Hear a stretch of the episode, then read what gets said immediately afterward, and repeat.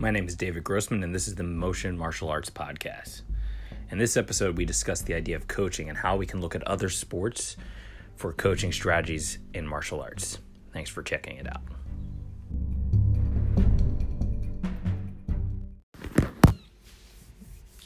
Hey, it's uh, we're back. It's it's been a long time. We're gonna hopefully, I think, try to get into a routine where we're uh, posting maybe an episode a month. I think that's a realistic uh, goal at this point. yeah, that sounds sounds about right. Uh, so yeah, we we wanted to come back and and talk about uh, coaching, um, which I think is an interesting dynamic because I think in Brazilian Jiu Jitsu, which is obviously my background, there is kind of this idea that some people view their instructor as their coach, right? And there's some schools where they're just like, this is my instructor or professor or whatever you want to call it in Brazilian Jiu Jitsu. Um, I don't know how much that exists in your world, Dan. I, I, I Uh, feel like it- it's a little more formal, so I don't think that anybody's ever probably referred to as coach. Yeah, no, the term isn't often used, and I would say that there's a it's a general tendency in the karate community that almost it, a karate teacher is seen as something that's more than just a coach, which I think is a little bit arrogant, and I would disagree with. I've actually been cross training in boxing for about six months now, so I think I can speak to the issue quite a bit. but you know, I would say that um, you know, martial arts, I think it's true of jiu-jitsu as well. You know, there's kind of um like a little bit of like a corny like mysticism about it too that you're a martial arts expert, you know, so Yeah. therefore you have some kind of wisdom and knowledge that goes beyond like the actual physical skill that you're teaching. And I would say that's what I would identify as like the big difference between you know when what you were what like the term coach is kind of at least in my mind that's the way I would think of it. Yeah, well, I mean, I, I think again, it depends what your martial art is, right? I think that's also again, we've said this multiple times. This is a martial arts podcast, not a jujitsu podcast, not a karate podcast, not a Tang Soo Do podcast, right? Sure. Just a martial arts podcast.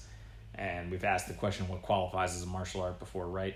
So I personally am of the opinion that boxing and wrestling is, right? So Sure. as uh, with that being the case, right?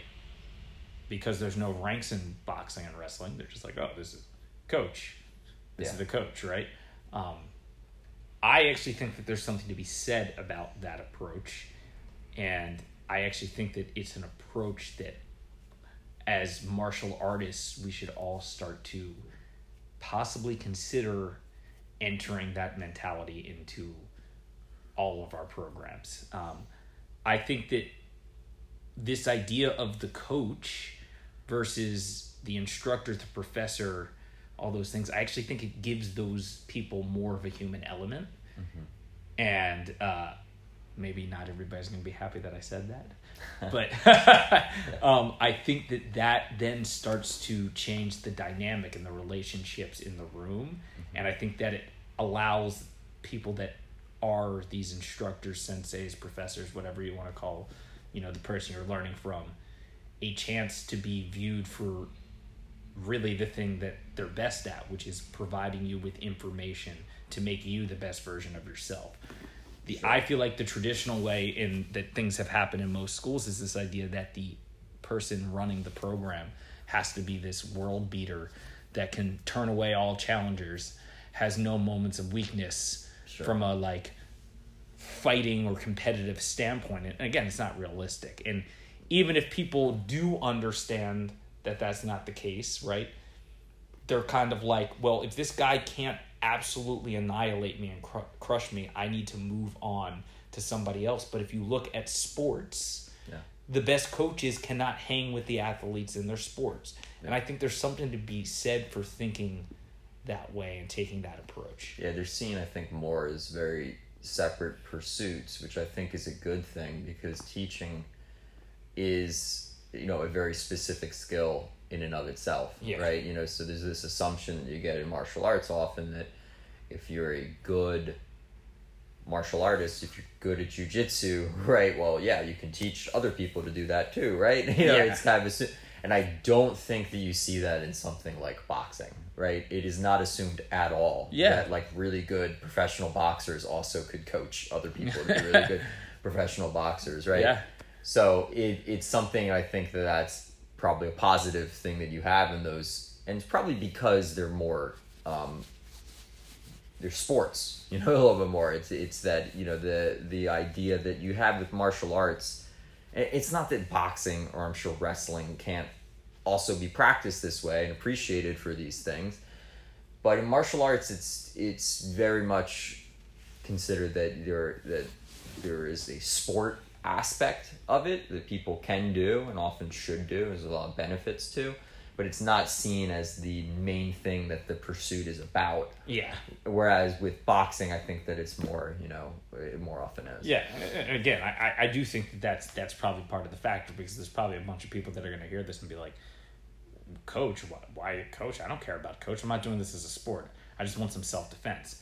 And uh, I still think personally that if you take the approach of this is like a self defense coach, Yeah. that I think you're going to be able I think it just changes the dynamic of the room and you start to understand that like you know like it doesn't matter whether this person can beat me up today mm-hmm. right? It matters can they make me so I'm able to defend myself? And I, I think that again just putting that mentality it doesn't even need to be that you're calling your instructor coach but just starting to take some of this idea of it's not about what this person can do to me it's about what they can give me to improve and be able to defend myself and if i am interested in the sport of ending make me a better competitor make me a better athlete um, I, I I just have personally found over and over and over again and and some of this is my own doing by even kind of popping in and reading things on the internet for a second. It's my fault. I, I don't ever read things on the internet. Everybody don't don't go on and peek your head into like the Reddit BJJ forum because you're not gonna like what you're reading. You're like Jesus, these people. I don't understand where they're coming from, and and you know again, luckily I I, I only do it every once in a while, but.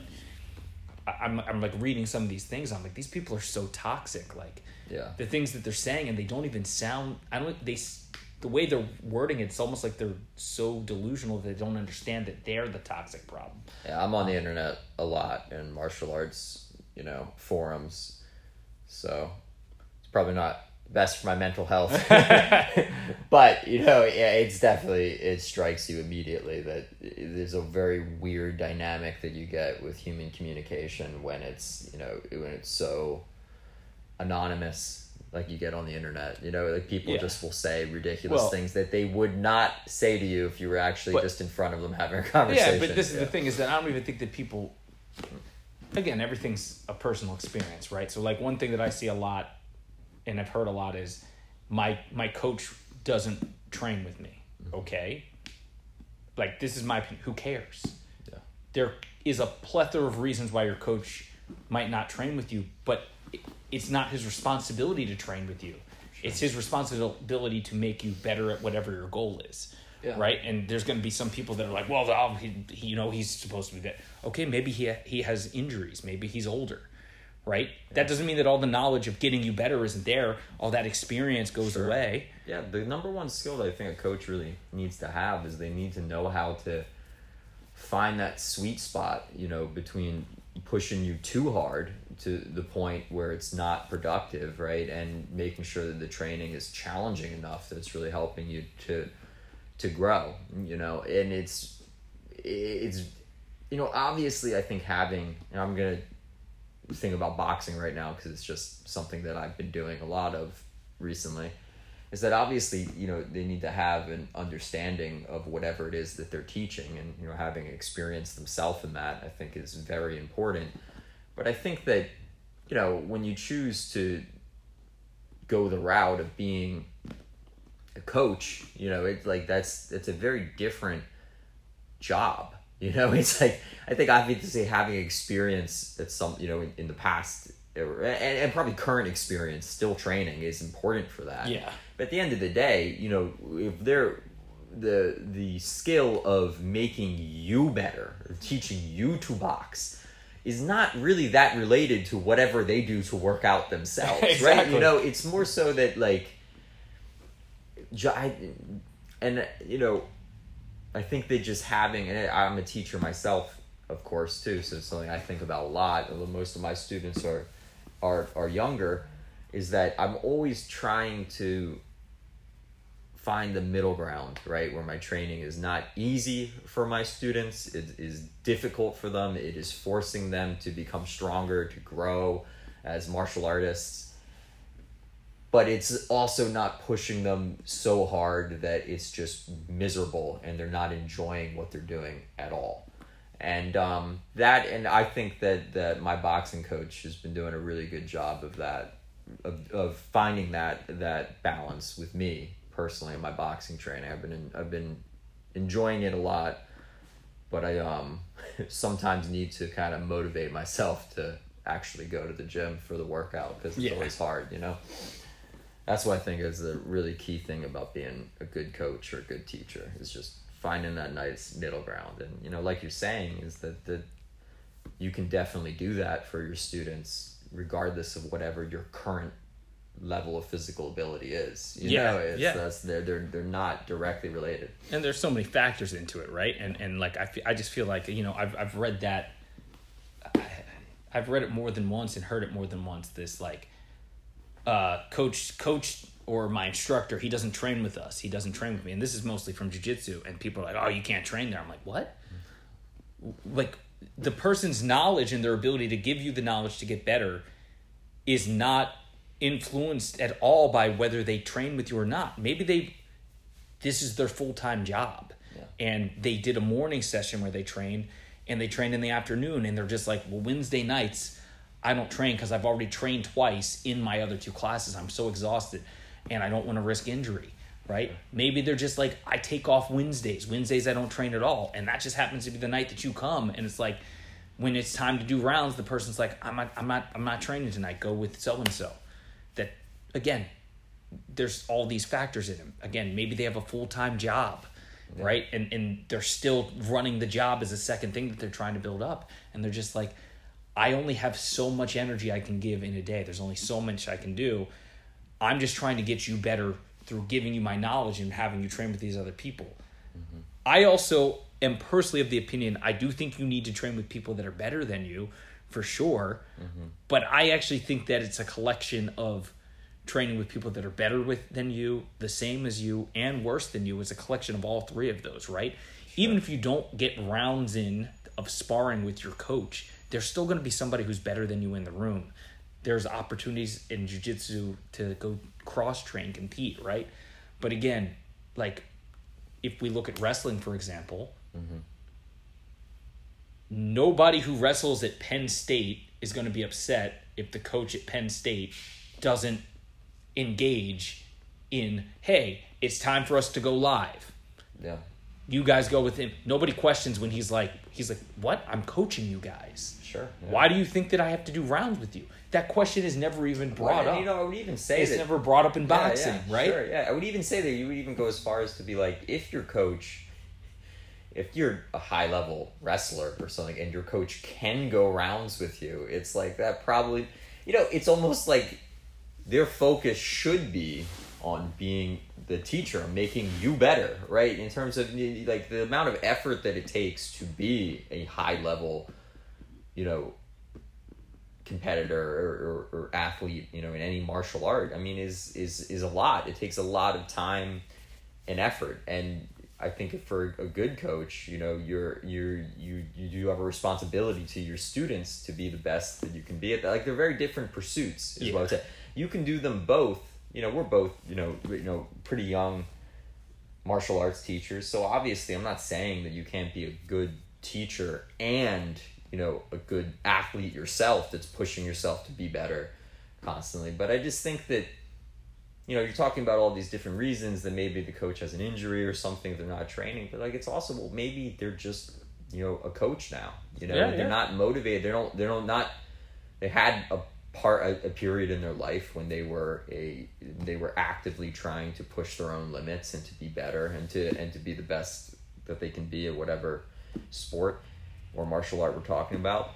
But now you know their their job is to is to be a coach and that is what they focus on. That's what they do. You know i think of that yeah that's ter- and it's interesting it is an interesting point you bring up how it's like that's just normal and intuitively understood in something like boxing and wrestling but in martial arts you do get this like karate or jiu-jitsu you do asian martial arts you know Yeah, do judo get- doesn't have this issue, though, right? Which, which yeah. again, right?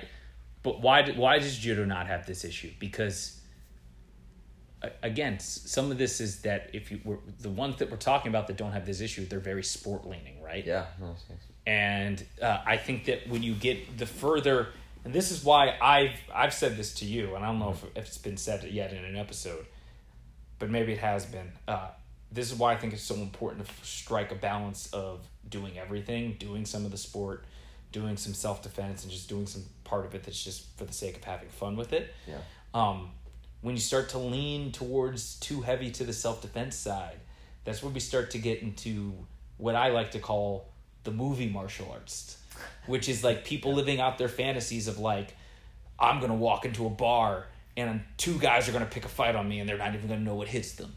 I'm gonna be in the parking lot of a Wawa. Sure. Some of you might, are, are, aren't familiar with Wawa, and you're lucky because Wawa is makes some pretty crappy food. I'm probably gonna get sued for saying that. Uh, uh, but but uh, like like like oh, I'm gonna be in the Wawa parking lot, and somebody's gonna come up to me, and I'm, I'm gonna know what to do. It's like so there's this weird thing that happens with that part of it i feel like sometimes. And again i don't even know if it's always conscious and intentional but people start to go well like oh, well this dude has to be this unstoppable machine that if any person comes up to him they can beat up yeah. up this person. Again that's not real life. Yeah, that's the a self movie. defense things can also, you know, because it's like you're training for this fantasy scenario in your mind, you know. Yeah. And I, I, I, I would, you know, I, I talk about self defense a lot in my classes, and I do think that it's important, and I do take that stuff and i seriously. agree yeah i think it's very important as well But like you're saying, you know, the way that I like to put it is that as soon as you start sparring,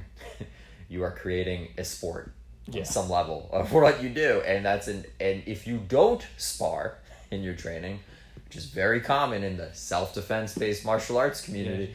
It's like you are never practicing anything that you do against resistance, and w- if you ever do have to defend yourself, you're going to be trying to do it for the first time. yeah Like, you yeah know, you're gonna like, be in yeah. trouble you're gonna be in a wor- worse spot than somebody who possibly just only does the sport Yeah, yeah, but we look at the, there's this false, you know, kind of, um, you know, there's this false dichotomy between sport and self defense that they're somehow like unrelated in some way. And in my opinion, that the, the people who are who do good self defense based martial arts training are there's a very there's a very big sport element to what they do too because I- you I need agree. it in order Yeah. to spar. As soon as we start applying anything that we do with, with resistance, right? You create a sport out of it, and it's you know it's it's a necessary part of the practice.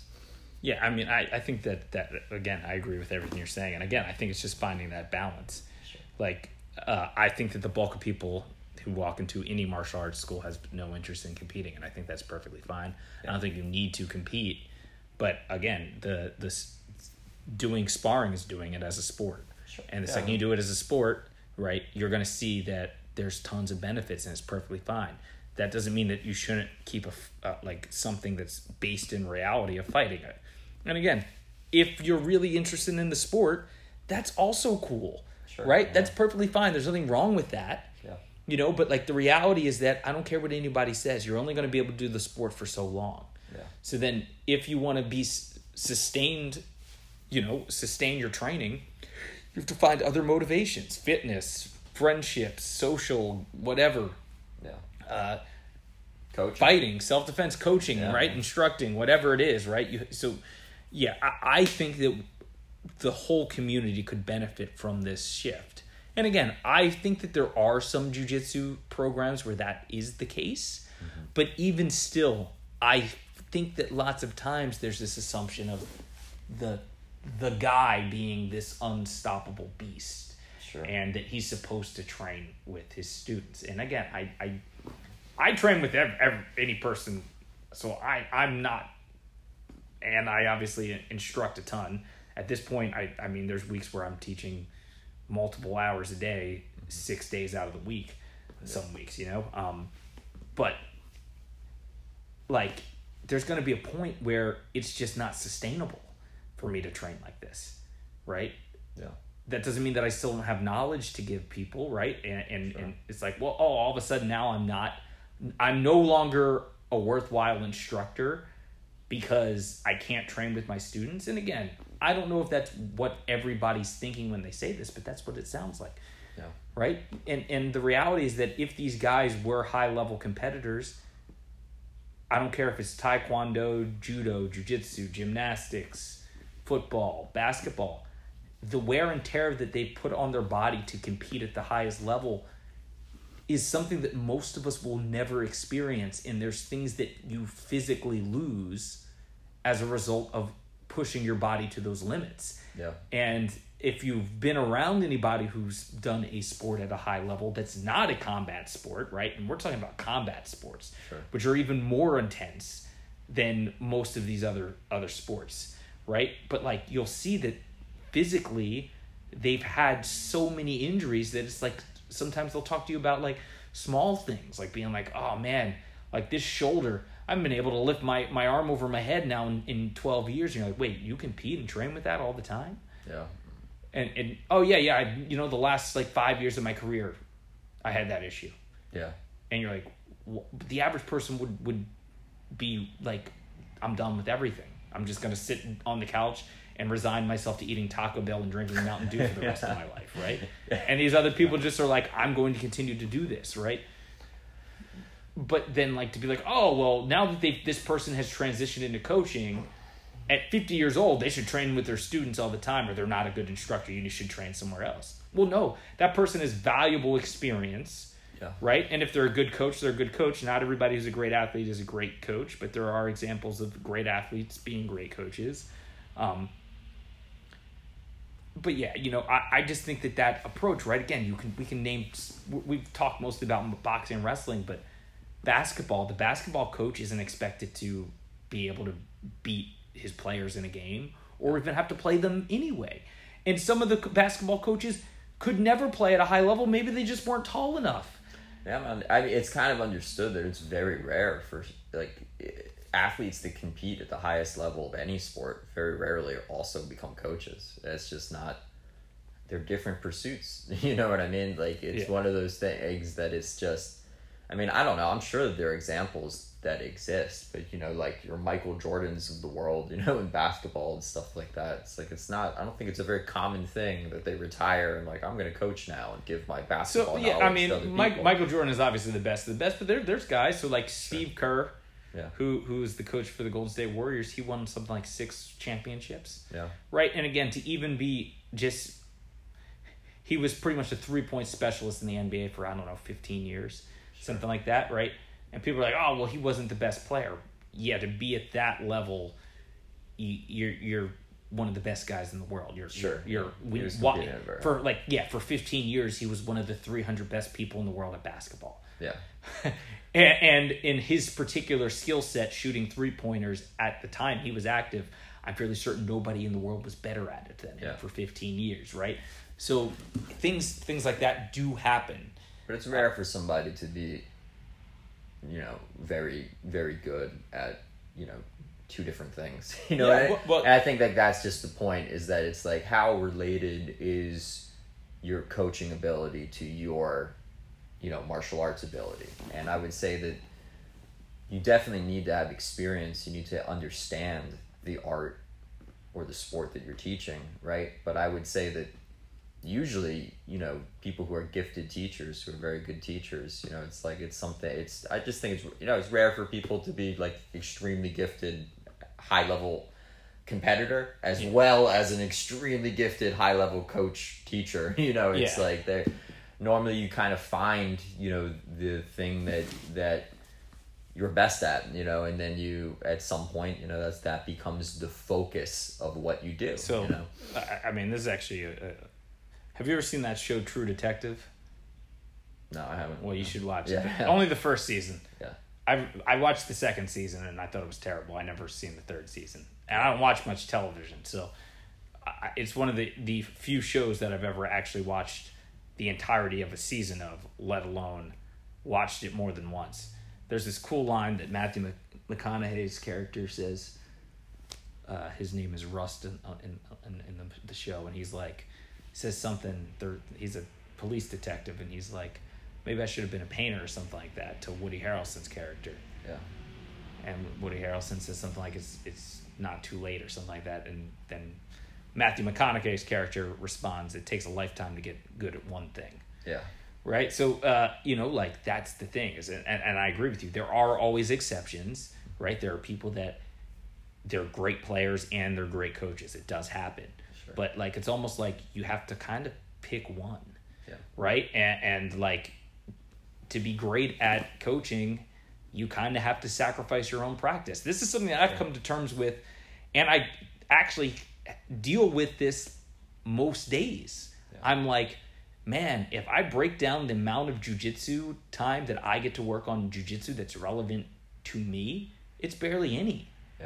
I'm like I'm lucky if I get to spend two hours a week work, working on jujitsu for me, and I'm like people are like, yeah, but you wouldn't be the level you're at if if if you didn't have to do all this stuff. I'm like, yeah, you're correct. I'd be better if I didn't have to do all this teaching stuff. And again, there's nothing wrong with it. I made the decision that that's where I, I want to put all my eggs in that basket of being a great instructor. Sure. Uh-huh. But like you know, like that's the thing is like I'd be significantly better if I didn't focus on instructor because the only thing I would have to worry about is the moves that work for me, the best training for me, and that's it. I'm not here spending three hours on one day teaching little kids very fundamental jujitsu.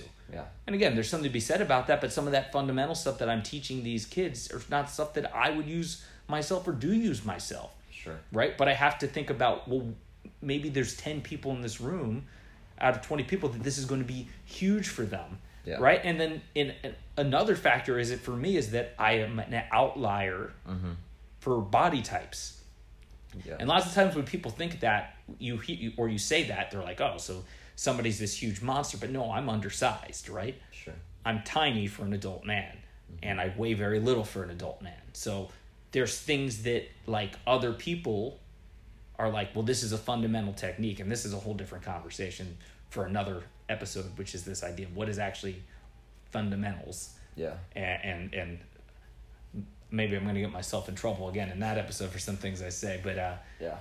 like that's the thing is like this there's these ideas that this is just my opinion lots of the fundamental techniques are what works for most people but it doesn't work for everyone right and and like that needs to be kept in mind because like it's like it works if you're in the average height weight range for two adult men or two adult adult women but all of a sudden if you're an undersized woman or an undersized man and you're going against people that are outliers Yeah. or maybe even just normal in the normal range but a little bit more extreme all of a sudden things don't work so well Sure. right And it's that's like an important thing for self defense specifically. Right? yeah and that's Yeah, why that there's comes back to why sports. You know? but that comes back to why you need to do some of the sport, right? Sure. Because then you start to understand things like, hmm, so maybe this is a good idea for my training partner who's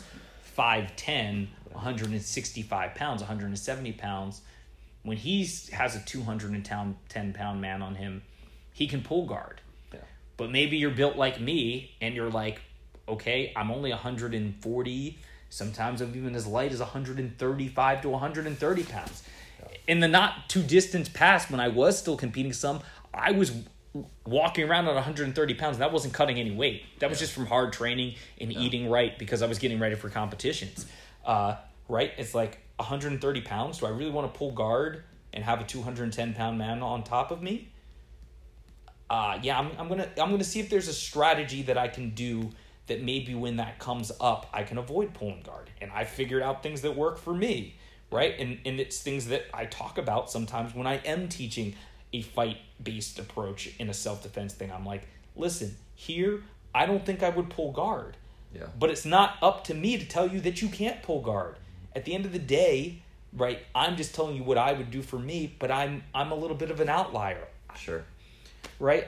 Again, so I feel like we're getting a little off topic, Yeah. but a little bit of a tangent. Yeah. just to bring it back to the I understand your point though you're talking about how you know the your, your individual experiences and the individual attributes the things that you have as a martial artist will affect who you are as a teacher yeah and, of course and, and, you know and that's it and, you know and these are things that it's like you know it would say does that you know does you does your your size and your experience you know as a, as a smaller adult man you know doing jujitsu does that make you a better or a worse teacher? You know i would say that depends entirely upon how you just contextualize it right? You know it's the Yeah. same thing for guys that are monsters are giant you know like big dudes. Yeah, yeah. you know what like like well what this works for me? Why isn't this working for my But- but- students? Like because you're you know you're an individual But- that but- your own so I actually think taking it from that perspective is good, right? Because Yeah.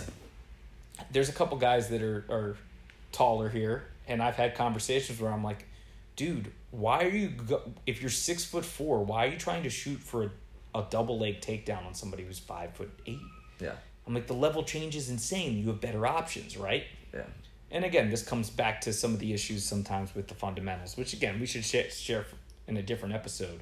yeah But I guess where this really started when I before I started going off on my tangent is again this idea of if your coach's primary focus isn't coaching and it's about being a monster and a beast and a great fighter, a great uh, athlete or whatever, they're going to probably pick the things that best work for them and show it to you. But it might only work for them because they are a freak athlete or because of their size, right?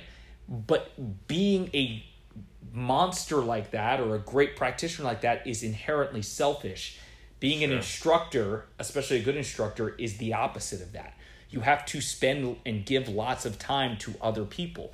You have to be like, I don't do this thing, but I think this is going to work for you. Yeah, if you want yeah. to get right? Yeah, because I th- I understand your point one hundred percent. That it's like it's very easy to be like, well, my focus and my motivation is being the best martial artist that I can be, and I want to train hard and be the best, but. I need to make a living too, so I'm also going to do this teaching thing Yeah. on the side, you know, while I just really concentrate on me, which is what I really want to do.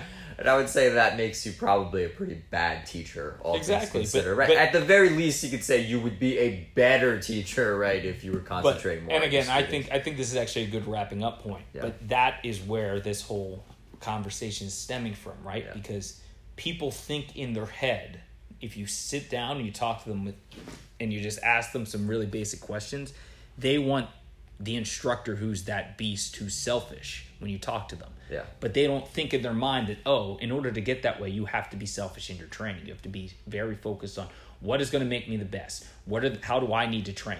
Am i a person who thrives on hard training seven days a week? Okay well then every class is going to be hard training.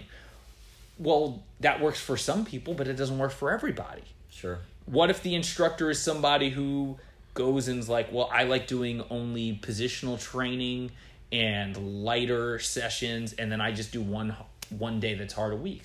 Well, there's also going to be a group of people that are like, well, I'm not getting enough hard training in, Yeah. right? Like, You know, it's a good point you bring up too. He's talking about high level athletes, high level martial artists that also become teachers too. Even if you can find examples of that, absolutely. But I would say that from the sports side of things, it's would never be simultaneous, right? You know, it's Yeah, like yeah, let's say it's that you let's say that you Yeah. were a really high level boxer, very very good boxer at some point, and you decide to transition into coaching. Right, so you're not doing those things simultaneously. You're not competing Yeah, at a high can. level, right? because you can't, right? Like you're saying, it's like you need. There's a necessity if you're going to compete at a high Yeah. level. You have to concentrate on you, right? It has to be about you. That needs to be your focus. That needs to be your priority. Versus when you're a teacher, your priority should be for your students. You know, and, I, and I, I think we should take that seriously as teachers because we're so fortunate to be able to make a living doing Yeah. martial arts, right? I mean, I really that's a, something that I really, you know, it means the world to me to be able to have a job where I'm happy to go there every day. I enjoy it, you know, I'm helping Yeah. specifically a lot of young people to grow and to be stronger and to be and to learn and to become martial artists. And they take that seriously, you know, and you gotta, you know, prior like that's that the fact that I'm able to make a living doing that is amazing, and I owe it to my students for them to be my priority, you know. yeah. Yeah. Well, to I guess to put an end on it, yeah, I mean, uh, hopefully everybody who listens to this, you get something out of it. If you're a student, maybe it'll, you know, kind of do a, a mind shift of like, hey, like it doesn't matter what this person can do to me; it's what they're doing for me. And if you're an instructor, you know, whatever your style is, maybe starting to change the vibe a little bit in your own rooms, right? Being like, hey, like, you know, maybe somebody who's like, oh man, you don't seem all that tough. It's like, okay, well, I'm not here to be a tough round for you. I'm here to make you good. Yeah. Right. I, I think that, that that's something that is, is, is a huge shift that we all could use as a community personally. Sure. Um, I don't know if, if you have any feelings you want to share to wrap up the conversation. No, no I think that wraps it up nicely. Yeah. Um, and yeah, well, hopefully, I, I think we're going to try and, and, and get back into a routine of sharing something with you guys once a month. Yeah. Um, hopefully Yeah, well, everybody's I- well. You know, I'm trying to up my jujitsu, so we'll be seeing more of each Yeah. other. So I think, yeah, we got to get back into it and be excited to do so. all right, everybody, keep training. Take care. Have a good